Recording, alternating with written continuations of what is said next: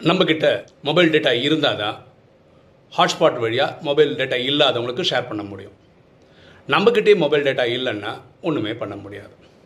அதே மாதிரி நம்ம ஆத்மா ஃபுல்லாக சார்ஜாக இருந்தால் தான் நம்ம பாசிட்டிவாக இருக்க முடியும். நம்ம என்விரான்மெண்ட்டை ஒரு பாசிட்டிவ் வைப்ரேஷன் கொடுக்க முடியும். நம்ம ஆத்மாவோட எனர்ஜியே டெப்ளீட் ஆகிடுச்சுன்னா நம்மளால் ஒன்றும் பண்ண முடியாது.